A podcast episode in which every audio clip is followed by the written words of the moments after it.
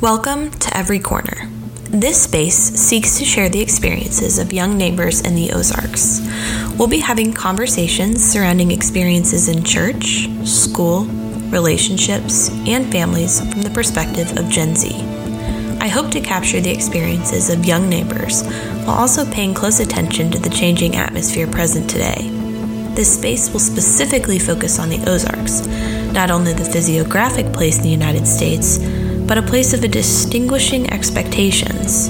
When talking to friends and peers, it became apparent that, while we each have our own experiences, common threads linger with every breath. Here in the Ozarks, young people face experiences that demand attention. There's a reason it's hard to stay.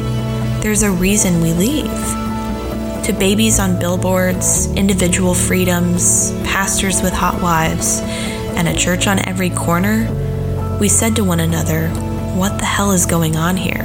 The pastor's kid is high. Zach is gay because he plays the flute. Rick's too scared to buy alcohol at Walmart in case he runs into his small group leader. Josh is the only black kid at school. And Lauren can't wait for church camp so she can meet her future husband. She's 13, by the way. And yes, she already knows the song she'll walk down the aisle to. Gen Z overall faces specific challenges seen across the nation with the adverse effects of global warming felt as each year passes, we prioritize living in the moment. We've experienced gaining rights, we've also experienced losing them. Gun violence lurks in every corner.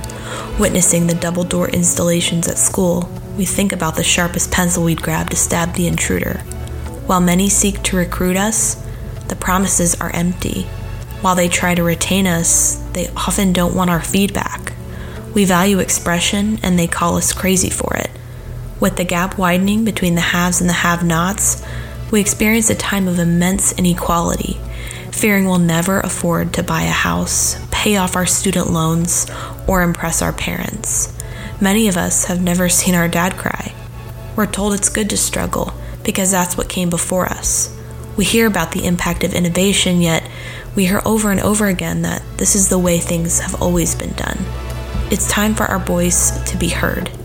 And living in the Ozarks, I often feel we may not know how to articulate these threads, but they've pulled at us, whether we know it or not.